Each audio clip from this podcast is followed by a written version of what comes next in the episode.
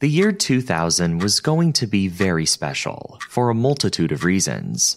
We were entering into a new millennium, a new era, a year that only existed in science fiction stories. This was by no means a conventional new year. It was finally the future.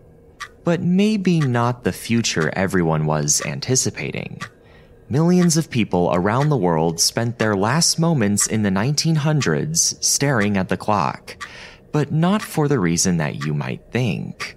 Instead of celebrating, they were terrified, because as soon as the clock struck midnight, the world was going to end, and within the blink of an eye, the year 2000 would instead be a future now past. Word had been going around about this upcoming event for years now. The public even coined a name for this phenomenon, Y2K. And as the late 1990s creeped up and the year 2000 approached, people crowded up stores across the world and lined up to buy food, water, weapons, and supplies to create survival kits. Because on this date, according to many credible sources, computers would malfunction, prison gates would open, dams would flood, banks would lose all their money, nuclear missiles would launch by themselves. They did this because they were told the end was near. But why?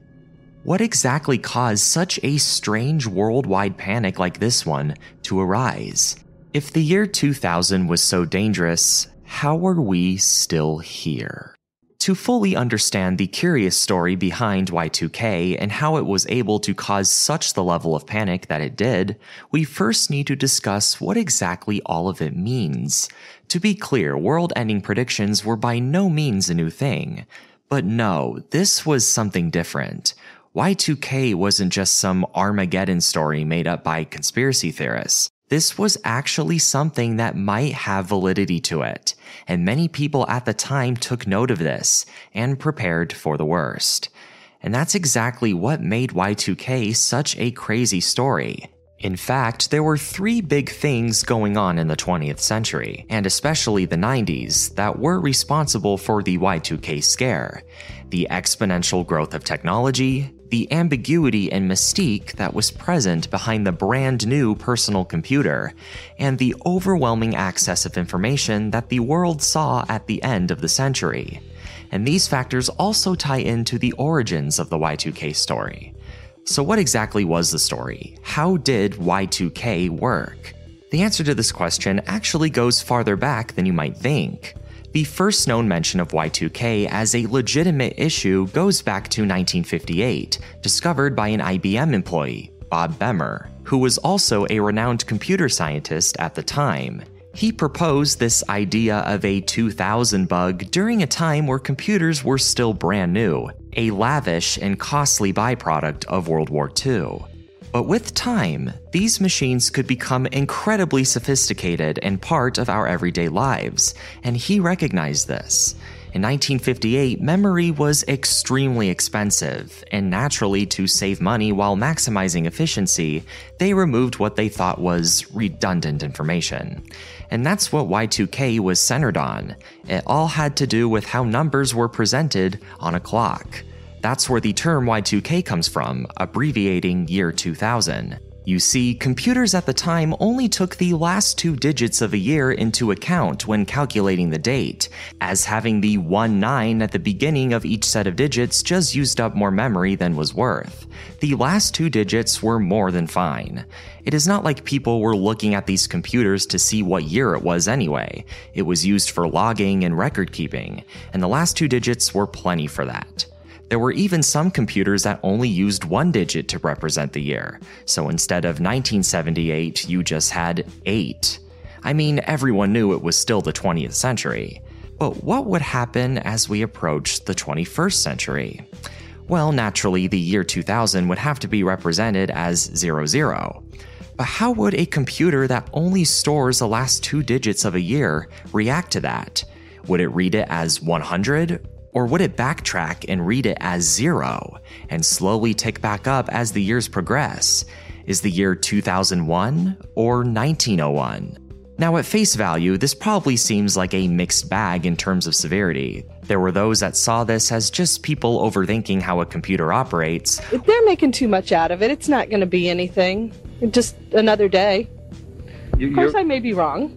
While others saw just how serious the implications of this could be. I don't think you have enough time because uh, as the year goes on, going to be less and less. Keep in mind, even at the time, computers just don't store dates and times to be organized and keep records. They also use these dates and times to make important calculations with data. The bank is a great example of this. There were fears that on Y2K, all the money in the banks would be gone. And there's a valid reason to think this, and it all has to do with computer error. It's not like on January 1st the money would just disappear from all the safes, but instead the bank servers and computers would calculate the money's interest based on the time and date. If the computers were to clock back to zero, the interest would likely be all over the place. That's what people feared, and that actually was the case. On January 1st, 2000, a man in Germany very briefly had $6 million in his bank account, with the transaction for the interest on his account dating to December 30th, 1899. The bank was calculating all the interest that had compounded since that date. Now, that was just one bank that didn't update their software on time. Imagine this on a global scale. People see their new account balance, they scream a couple of eurekas, and now thousands of people are withdrawing huge amounts of money at the bank.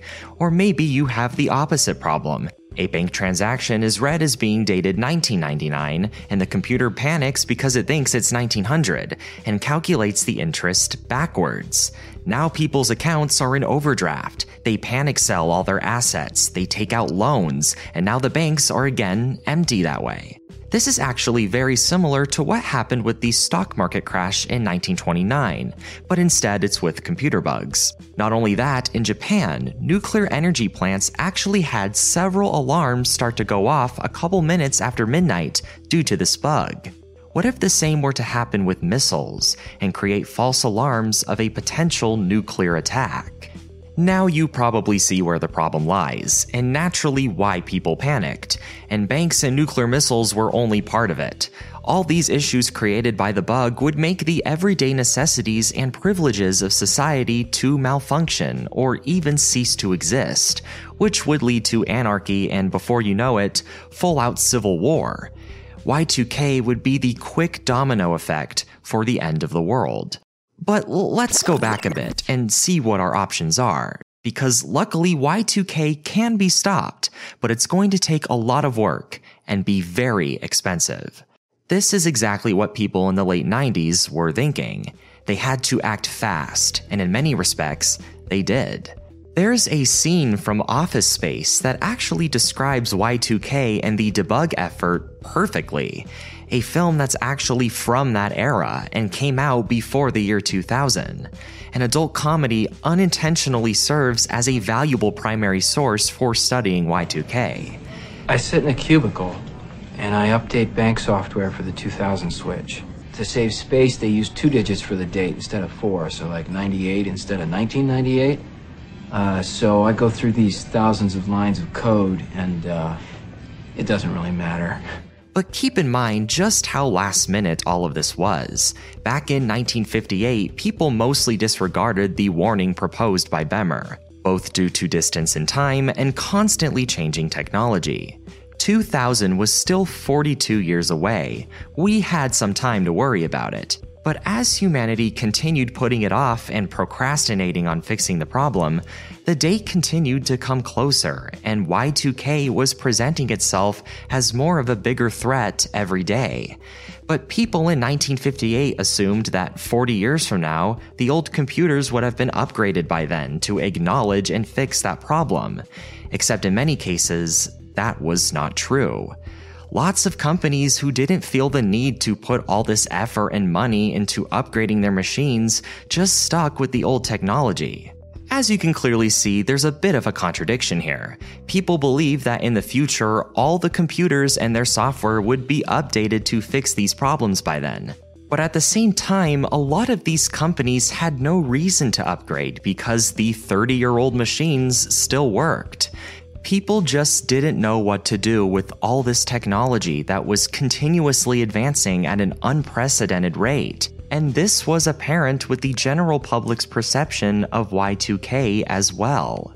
People constantly had to adapt to new things and ideas, to the point where change became almost routine. Oh, a devastating bug is about to end the world? Might as well prepare for the worst. It is very easy to underestimate just how much technology changed during the 20th century. We went from the horse and buggy to the Hubble Space Telescope in one lifetime. Jeanne Calment, who met Vincent van Gogh when she was a teenager and was almost in her 40s when the Titanic sank, lived long enough to use Netscape Navigator and see Jerry Maguire in theaters. Technology changes a lot in 100 years and that can be intimidating. The personal computer being used by the masses was still a new concept, meaning that a lot of these people didn't really understand it, or really care to understand it. The general public wasn't putting effort into learning about the technical details behind the Y2K bug. They were just living their normal lives, watching the TV and reading the paper and reading on the internet what the media was telling them. And that was the key component which really brought the Y2K panic to its extreme. Consequently, in the 90s, you had the rise of fake news. This is not to say that Y2K was some fabricated and convoluted hoax, because it wasn't, but it was embellished. Consider the amount of money countries spent on updating software to be Y2K proof. The United States spent so much money on Y2K remediation, whereas Italy spent very little, but both countries experience roughly the same level of Y2K problems. But this doesn't take into account what Italy spent on government departments and business testing, which could have been in the billions. So, yes, Y2K was serious and could have caused some significant problems if not catered to. But end of the world serious? Probably not. But this didn't stop the news from telling people that airplanes were going to fall out of the sky and that a worldwide famine would occur.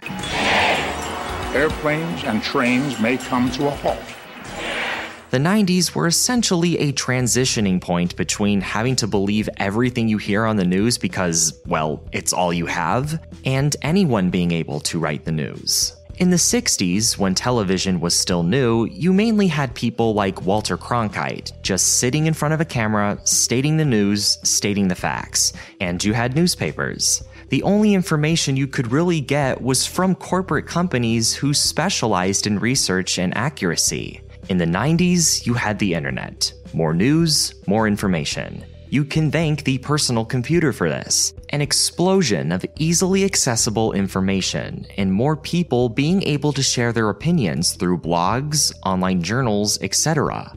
With the internet, everyone had equal representation, including the reputable and maybe some of the more unconventional. People could post whatever they wanted and gain popularity from it, even if they were lying. This was the case with Y2K. You now had a ton of misleading tabloids and news coverage about how the apocalypse was on its way, preying on generations of people who were still used to the old ways of retrieving information. It was the perfect recipe for disaster. Three, two, one, happy 2000!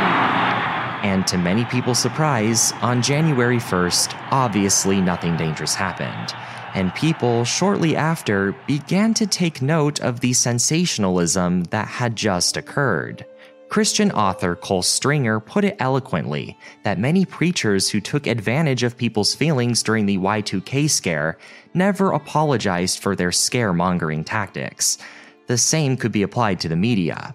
The United States would end up spending roughly $100 billion on the Y2K repair bill, designed to combat any glitches related to the 2000 switch. Regardless of how severe things could have been, Y2K was not fake, it was avoided. But because computer glitches are often so unpredictable and can yield different results depending on the setup, there is theoretically no way of knowing just how much damage Y2K could have caused.